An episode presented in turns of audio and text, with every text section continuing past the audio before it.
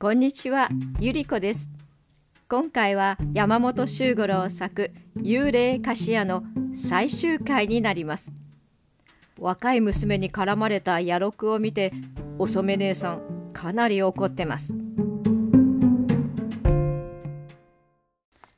8元に収まる般若心経お前さんとうとうやったね。お染さんは静かなそして骨まで凍るような声で野六の顔をこう覗き込みながら言った「あたしゃ見たよこの目でねちゃんと見たよ」ち、ち、違うんだと、と、んでもねありゃでたらめだ嘘っぱちだあたしのことおばあさんだってね。お前を尻に敷いているってね。取り殺されたらあの娘と夫婦になるってね。お前さん。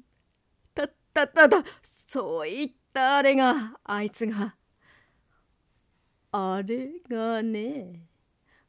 あれがお前に抱きついて手足を絡んで言ってたね。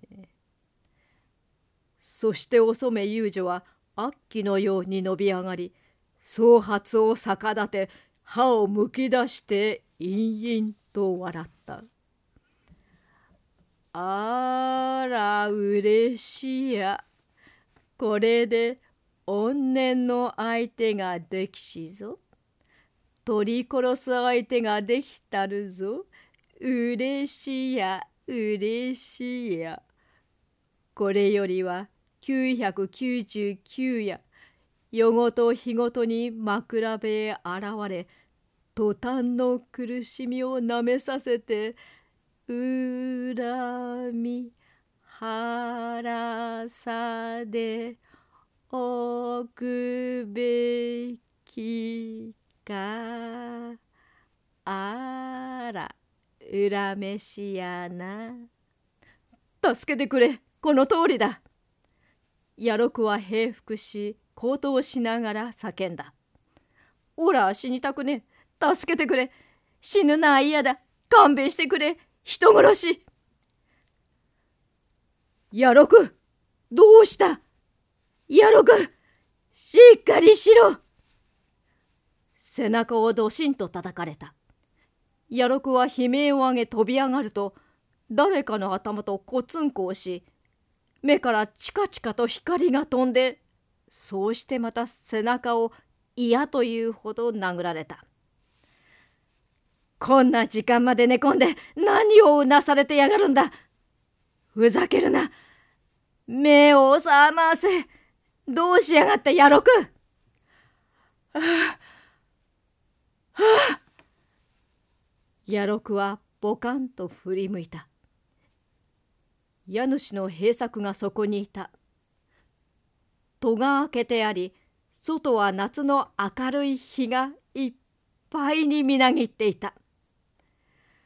やろくは、ああ、大家さん大家さんだこう言うといきなり飛び立って仏壇を開けて口の中で念仏のようなことを言いながら震える手でくずろうそくへ火をつけ掛け線香を立てそしてチンチンと鐘を鳴らしたがその早いのと慌てた様とこれらのいぶかしい動作を見た平作郎は彼が気違いになったと思ったのだろう。腰を上げて逃げ出そうとした。それを野六が飛びかかって「大家さんお願いだ。どうかお経を読んでくんなさい」「般若経を一度でいい足を助けると思って」読めってなら読むがしかし急にどうしたんだ。目が覚めました。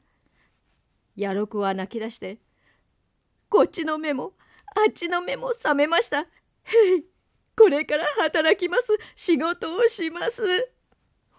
おめえ、そら本気で言うのか？まだ寝ぼけてるんじゃねえのか？本気になれなきゃ取り殺されるんで。いいえ、本気です。これから腕限り仕事をし、お金も呼び返して、真面目に精一杯稼ぎます。ですから、どうか早くお経を。それが本心ならめでてえが、なんでまたそのために今日読むんだ。そら、大染め、いいえまあそれは親父にもおふくろにもこの通りだというところを見せて安心して行くとこへ行ってもらえてんです。よく言った。そいつは本物だ。家主は横手というものをポンと打った。亡くなった父母に見てもらおうってのは冗談事じゃあねえ。やろく。おめえよくそこに気がついてくれた。おら嬉しいぜ。あっしの方がよっぽど嬉しい。これで八八もおふくろも浮かばれる。お金さんにもすぐ知らせよう。お金さんがどんなに喜ぶか。きっと泣きながら飛んでくるぜ。泣きながら。平作郎は目をこすった。いいかやろく。今度はぐれるなよ。お金さんを大事にするんだぞ。いいか？ああ、読んでやる。読んでやるとも。俺の一世一代だ。十万億度へ引き引き渡るくれ立派に読んでやる。家主の平作郎は仏壇の前へ行って座りもう一度鐘を鳴らしやがて静かに般若心経を称し始めた。これで成仏してくれお染め。やろくも合唱しながら心の中でこう言った。紙くずがいやもじいさんもばあさんも浮気娘もついでに成仏してくれ。豚生菩提ナムアミダブス幽霊菓子屋という善子未曾なしかも素晴らしく有利な事業はこうして不幸にも創業間もなく解消した。世にありがたきは女の誠であり恐るべきは女の嫉妬である。今に至るもこの商売は絶えて行われないが誰か開業のお志のある方はないか。